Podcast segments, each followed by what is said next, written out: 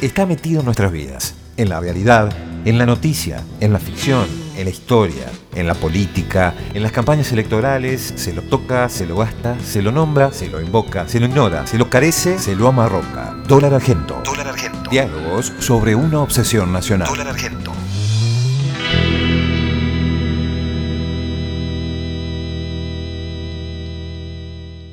Mariana Lucy es profesora regular de la Universidad Nacional de General Sarmiento, la UNCS. Ha estudiado y publicado sobre las crisis monetarias, las cuasimonedas y las monedas sociales, las políticas de reparación económica, la expansión del sector financiero y sus efectos en la generación y reconfiguración de desigualdades sociales. Es autora, entre otros trabajos, junto a Ariel Wilkis, del libro de reciente publicación, El dólar, historia de una moneda argentina, 1930-2019. Eh, Mariana Lucy, junto a Ariel Wilkis, también es eh, licenciada en Sociología, egresada de la Universidad de Buenos Aires, de la UBA, y también ha realizado el doctorado en la Escuela Superior de Estudios en Ciencias Sociales de París, Francia. Mariana, bienvenida. Gracias por estar. ¿Cómo estás? Bueno, eh, esta cuestión que nos llamaba un poco la atención, que justo a la semana siguiente, creo, de, las pasos que se realizaron en Argentina el, 11 de agosto pasado. Todo se desarticuló, una nueva crisis, un nuevo salto en el precio del dólar y justo el libro este que aparece, casualidad o sentido de oportunidad. ¿Qué sentiste, digamos, que el libro cayera justo en un momento donde la crisis pega un nuevo salto en Argentina y muy vinculada a la cuestión dólar, ¿no? Bueno, es una pregunta que nos hacen habitualmente, pero no, en realidad eh, ni lo uno ni lo otro, ¿no? Cálculo es un poco difícil de pensar porque Detrás del libro hay en realidad un trabajo muy largo de investigación que empezó en 2014 eh, con, un trabajo de campo extenso y de archivo después, y entonces el, proceso de escritura fue, fue bastante largo.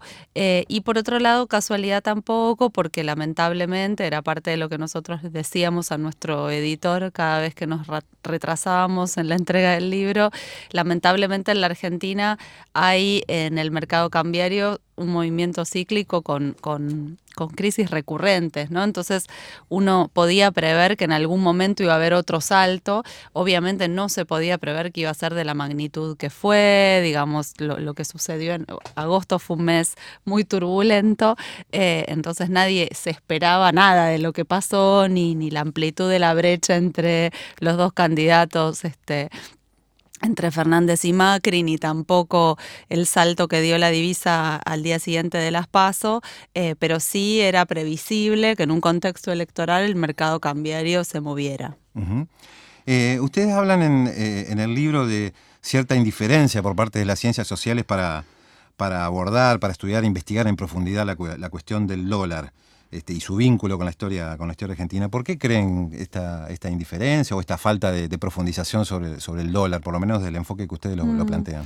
Sí, es una pregunta interesante. Llama mucho la atención que en la Argentina no hubo eh, en general una gran atención de las ciencias sociales a las cuestiones monetarias, mucho menos desde la sociología o la socioantropología, ¿no?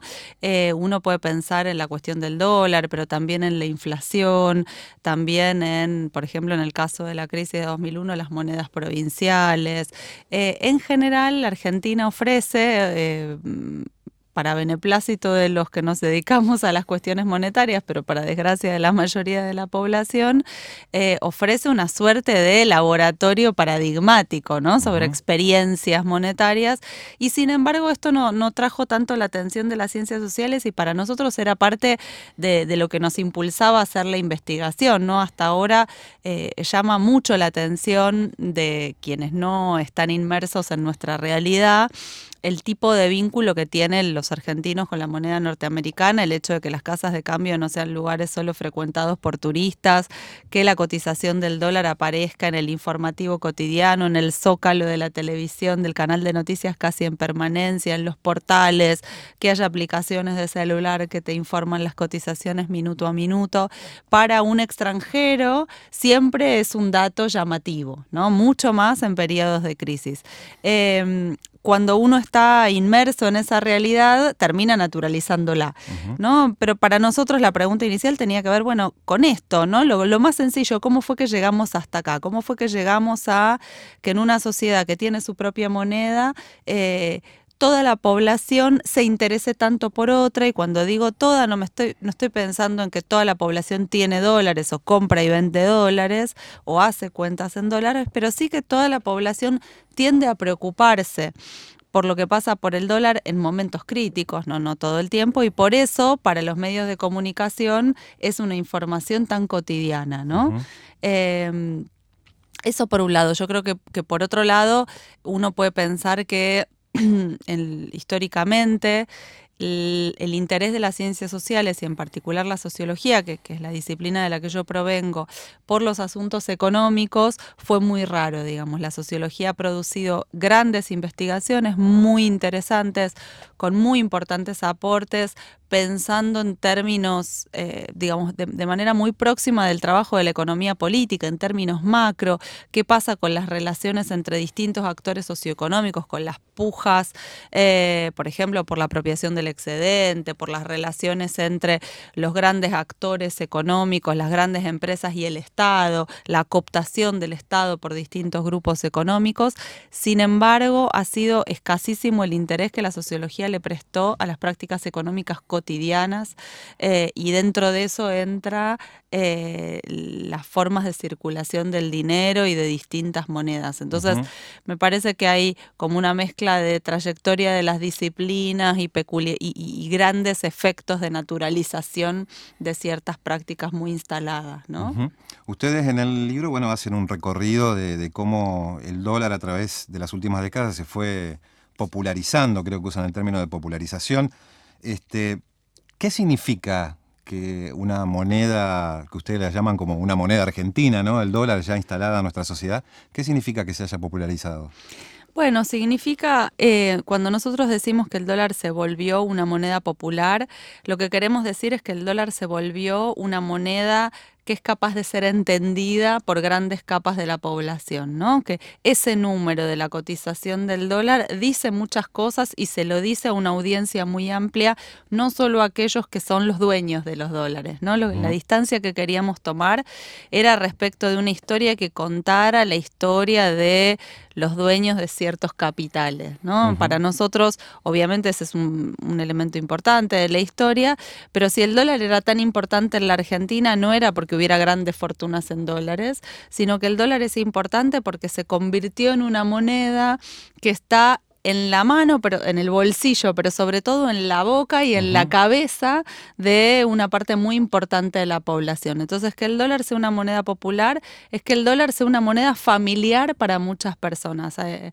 en los últimos tiempos, con la difusión de los memes, ¿sí? como, como formato gráfico y humorístico, esto fue muy evidente. Después de, de la corrida de 2018, cuando eso que parece hoy tan lejano, pero que en realidad fue hace exactamente un año, que el dólar llegara a 40, eh, hubo durante todo ese año y al principio de este año también una gran proliferación de memes de distinto tipo, algunos con autor conocido, otros no, que llenaban las redes sociales, nos llegaban a los teléfonos donde aparecía recurrentemente la cara de Washington.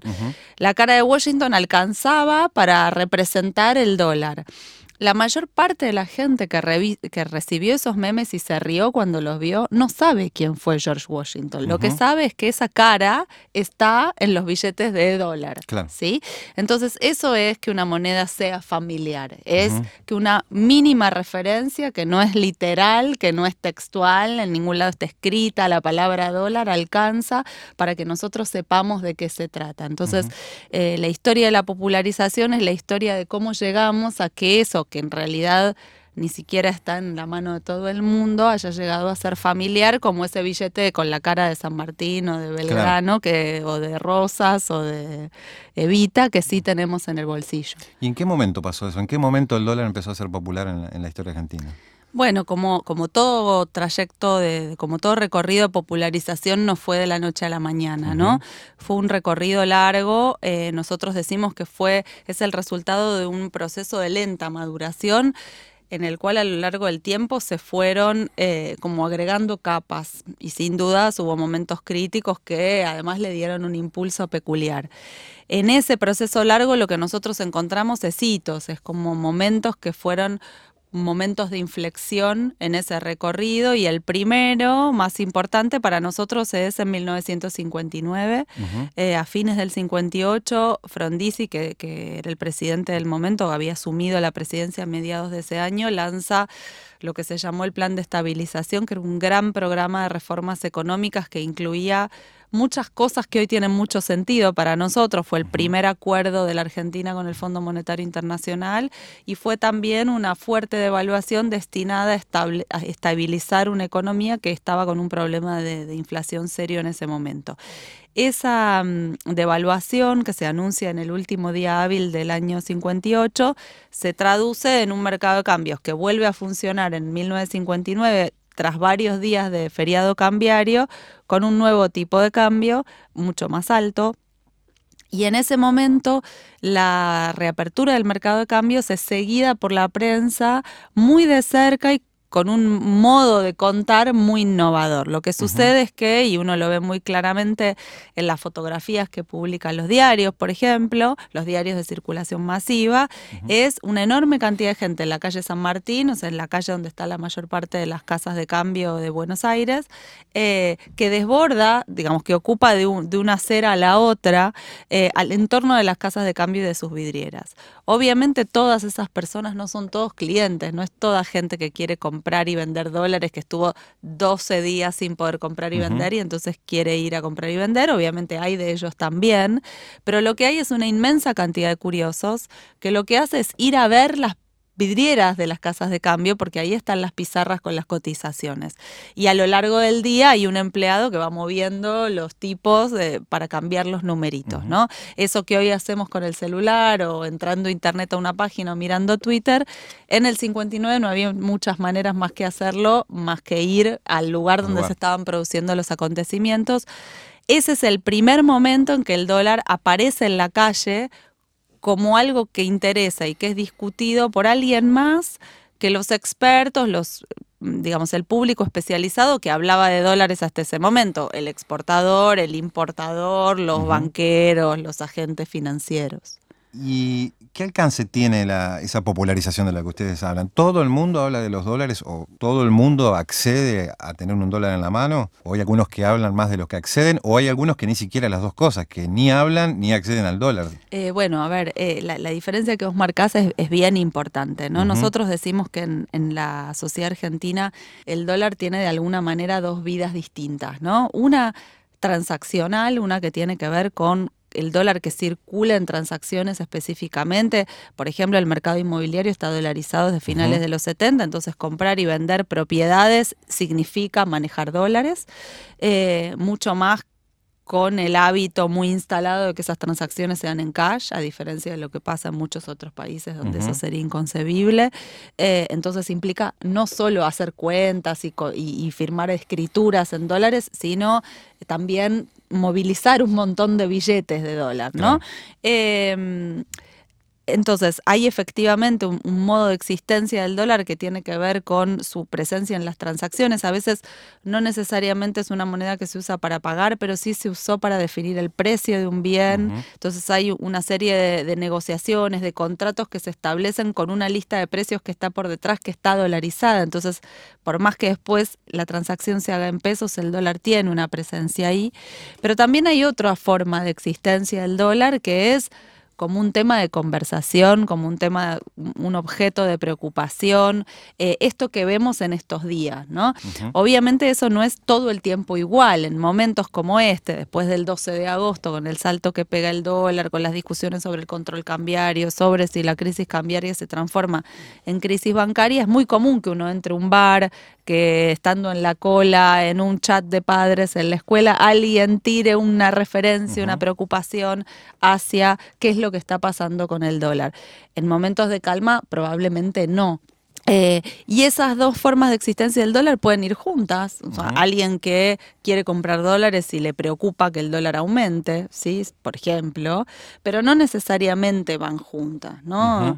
lo, que, lo que para nosotros es, es interesante, digo, toda vez que alguien publica, por ejemplo, un chiste, una viñeta de humor gráfico en un medio cualquiera, que un, que un humorista radial hace un chiste con el dólar y eso provoca risa, es porque del otro lado hay un lector, hay un oyente que entendió la gracia, ¿sí? Si la entendió es porque esa referencia, bueno, está presente, ¿no? Se puede decir que es una especie de eh, o, por lo menos lo que hayan encontrado ustedes en la investigación, que es un dispositivo cultural el dólar, que se puede presentar Sí, sí, absolutamente, absolutamente. El dólar es un objeto de nuestra cultura popular en este sentido. Nosotros en el libro, parte de la historia que contamos es cómo el dólar va apareciendo en estos típicos objetos ¿no? de, la cultura, como es las producciones humorísticas, las obras de teatro, la literatura, la música, digamos, cómo la referencia al dólar empieza a colarse en un montón de universos que nada tienen que ver con la economía, con el mundo financiero, con las transacciones. Cuando nosotros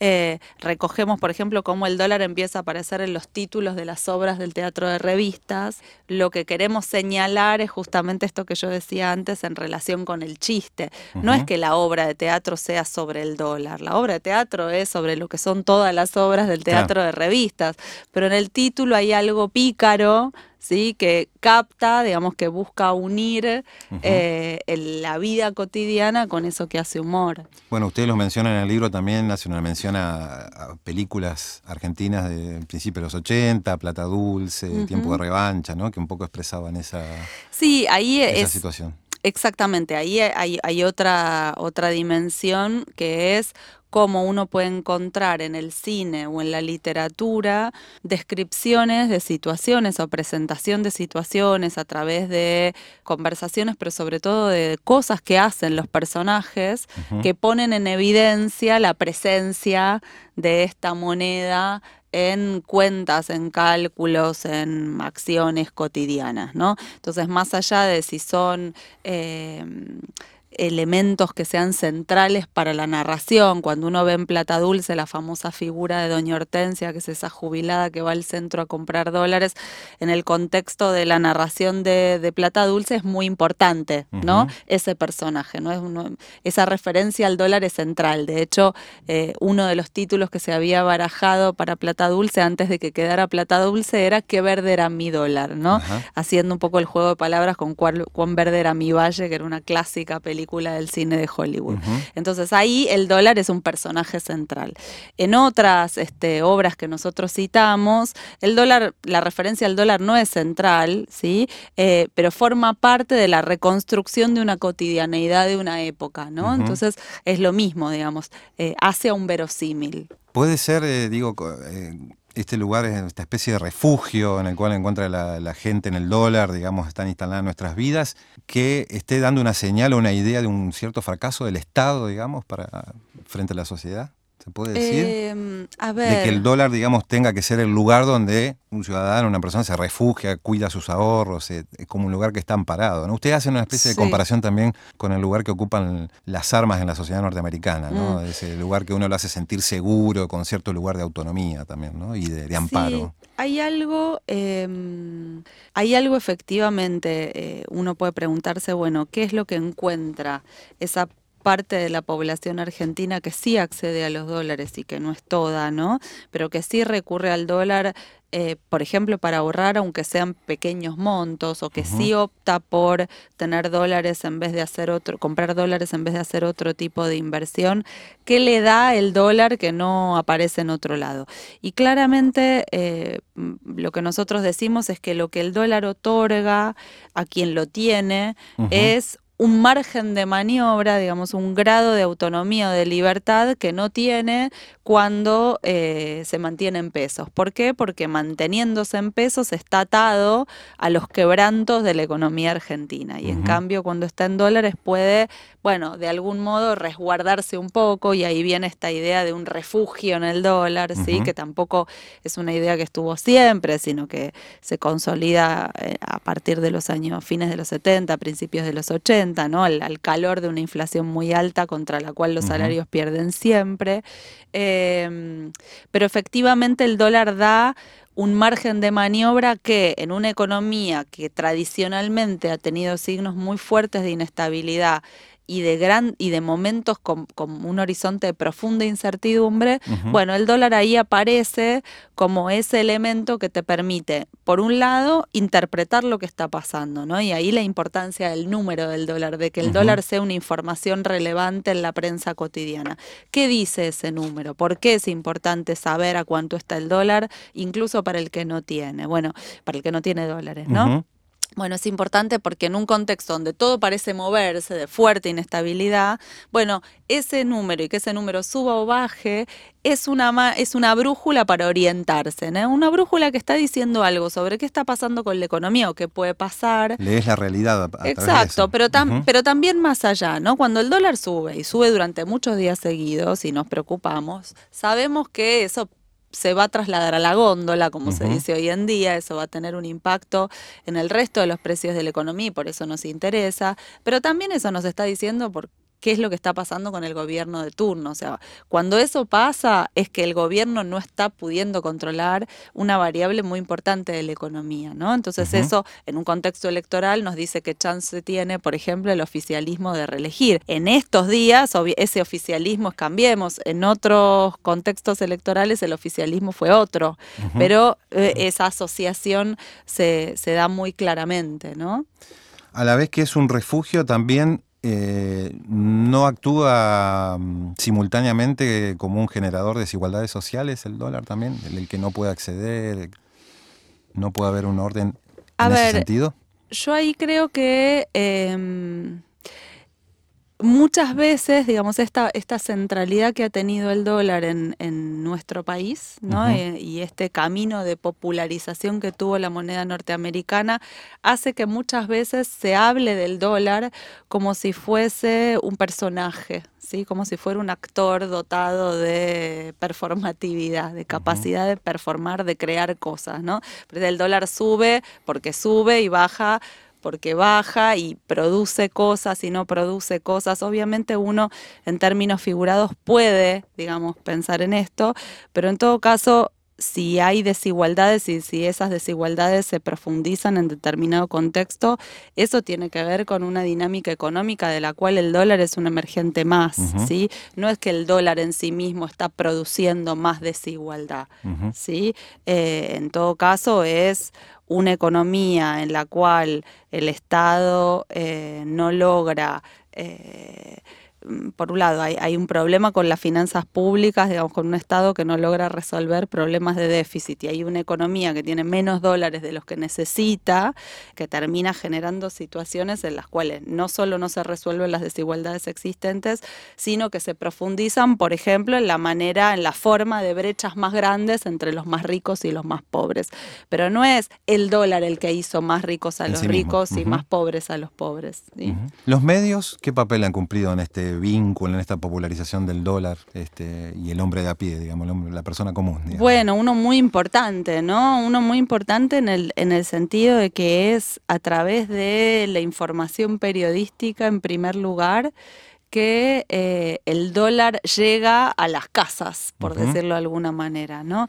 Muchas veces lo, eh, es, eso tiene que ver con el trabajo de los medios, eh, el trabajo periodístico que hacen los medios y otras con un trabajo con algo que, que, se transmite a través de los medios, pero que no producen los medios. Por ejemplo, el mensaje publicitario, ¿no? que se puede publicar en determinados medios, pero que no nació ahí, que fue elaborado en otro lado. ¿No?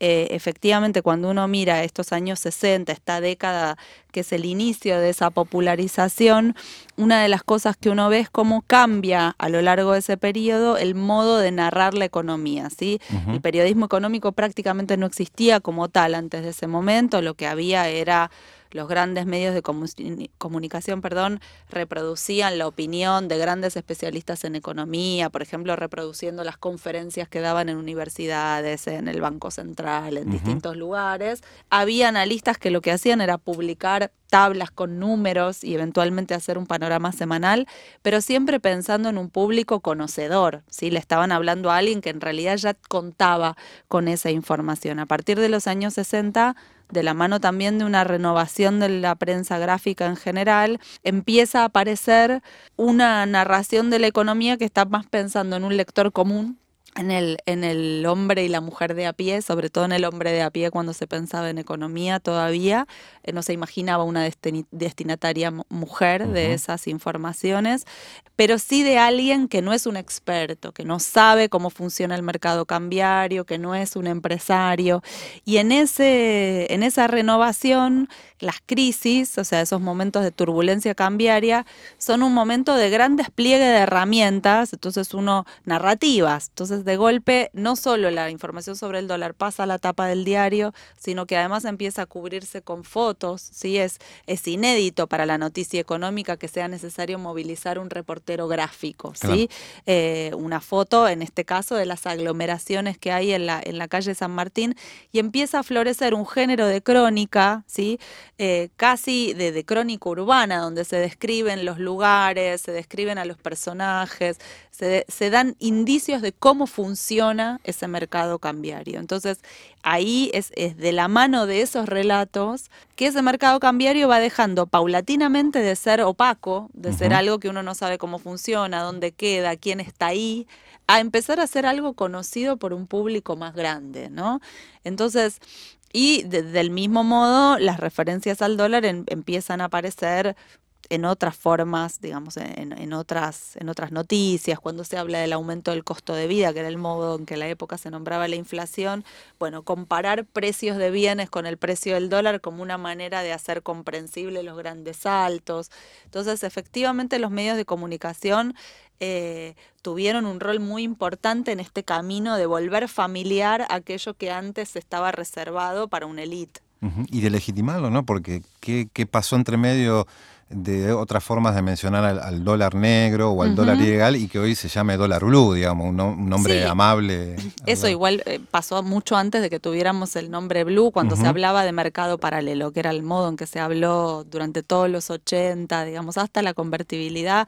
Y después de, la convertibilidad en los primeros años de los 2000, el blue era el paralelo. ¿sí? Bueno, el paralelo tampoco tiene una connotación negativa, es el paralelo, está en paralelo. Claro. ¿sí?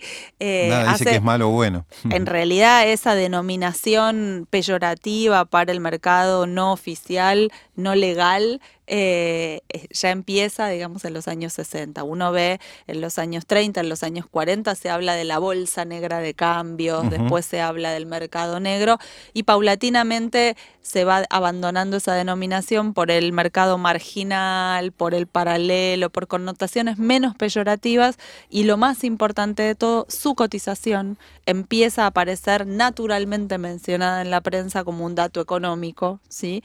Eh, esto tiene que ver también con e, ese estatuto de ilegalidad del mercado eh, paralelo es un poco ambiguo hasta principios de los 70. Nuestra ley penal, cambiaria, o sea, la que convierte en delito el cambio ilegal y no en una simple contravención, es recién del 71, ¿no? Entonces había una especie de zona gris. Pero efectivamente eh, la prensa contribuye a la legitimación de esas operaciones en la medida en que, bueno, si se puede hablar abiertamente publicando los números en el diario, entonces esa ilegalidad aparece un poco borroneada, ¿no? Eh, vuelvo un poco a, esto que charlábamos antes en la, en la, pregunta anterior de las desigualdades sociales. Vos planteabas que no necesariamente el dólar es el generador de esas desigualdades, sino que es un aspecto más.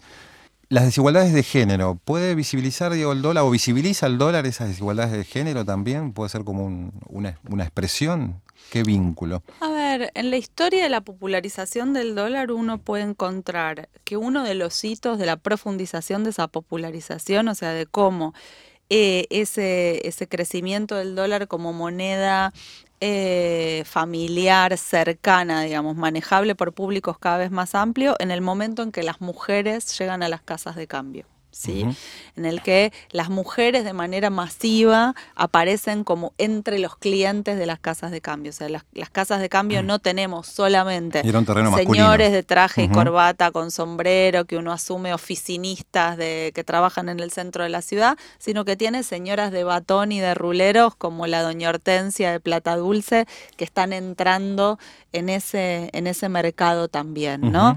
Eh, eso forma parte de muchos procesos al mismo tiempo. Uno puede decir efectivamente, bueno, nos está hablando de una masificación, ¿sí? Nos está hablando también de una de un mayor protagonismo de las mujeres en el manejo de las economías de los hogares y nos está hablando también en contextos como el que retrata Plata Dulce de elevadísima inflación eh, nos está hablando de cómo el dólar entra como un recurso más, incluso para manejar los aspectos más cotidianos de la economía doméstica, ¿no? Cuando esa señora ama de casa, esa jubilada, va a comprar dólares, eh, seguramente no sea para hacer las grandes inversiones del patrimonio familiar, sino porque el dólar entró en el menudeo de la economía cotidiana. Entonces, en esa plata chica que manejan las amas de casa, entra el dólar también. No solamente para las grandes operaciones, no sé, comprar la casa, comprar un auto, ¿no?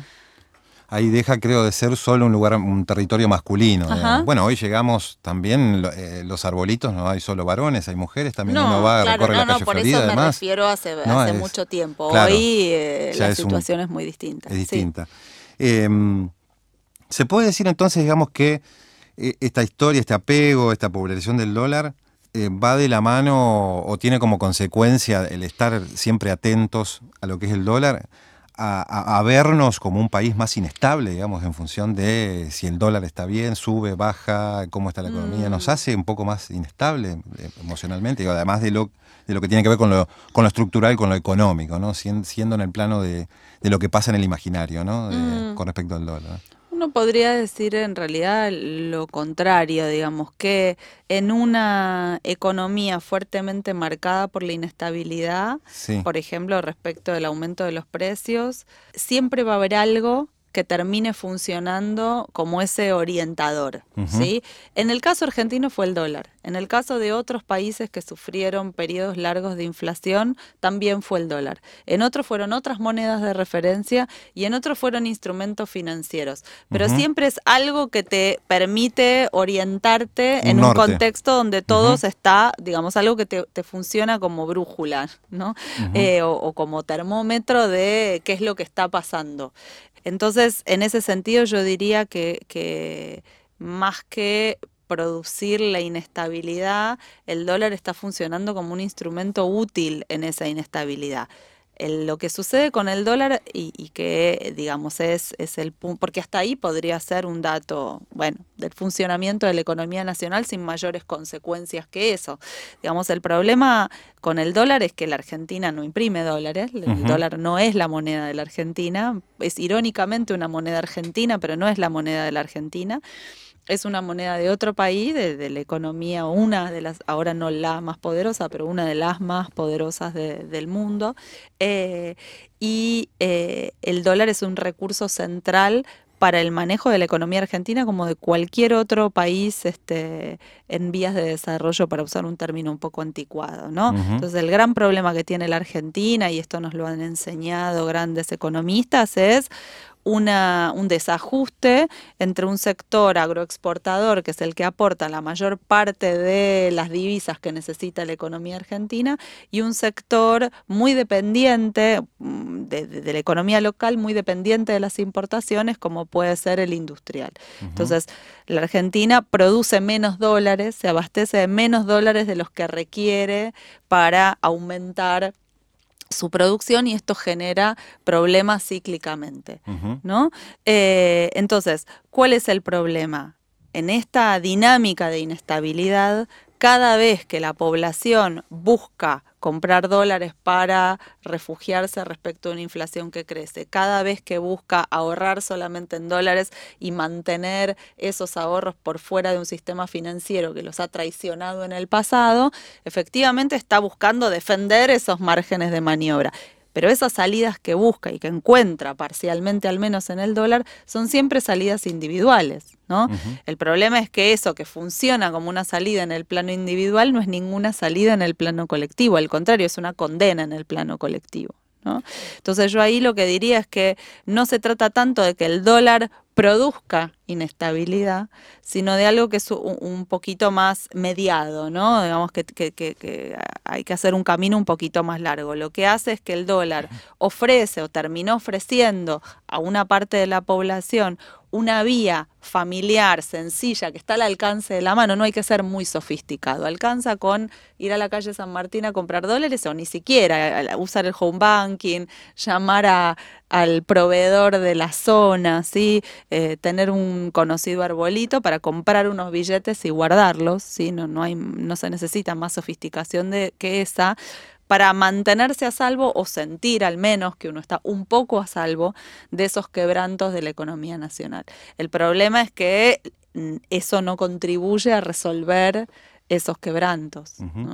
Y este refugio, esta salida individual que vos planteás y no colectiva del dólar, ¿no, has, no ha ido un poco de la mano con la penetración de ideas neoliberales o de salidas? ¿Qué, qué vínculo puedes establecer entre esta, o hay algún vínculo entre esta esta popularización del dólar y eh, las ideas neoliberales o el avance del neoliberalismo, de, ciertos postulados del neoliberalismo en Argentina particularmente. Como, como yo te contaba, la historia que nosotros contamos en el libro es una historia que se remonta mucho tiempo atrás nosotros ponemos ese hito importante en el año 59, pero hay, hay una suerte de protohistoria de, de este lugar del dólar que uno puede buscar más atrás en los años 30, es decir, mucho antes de que habláramos de neoliberalismo como, habláramos, como hablamos hoy.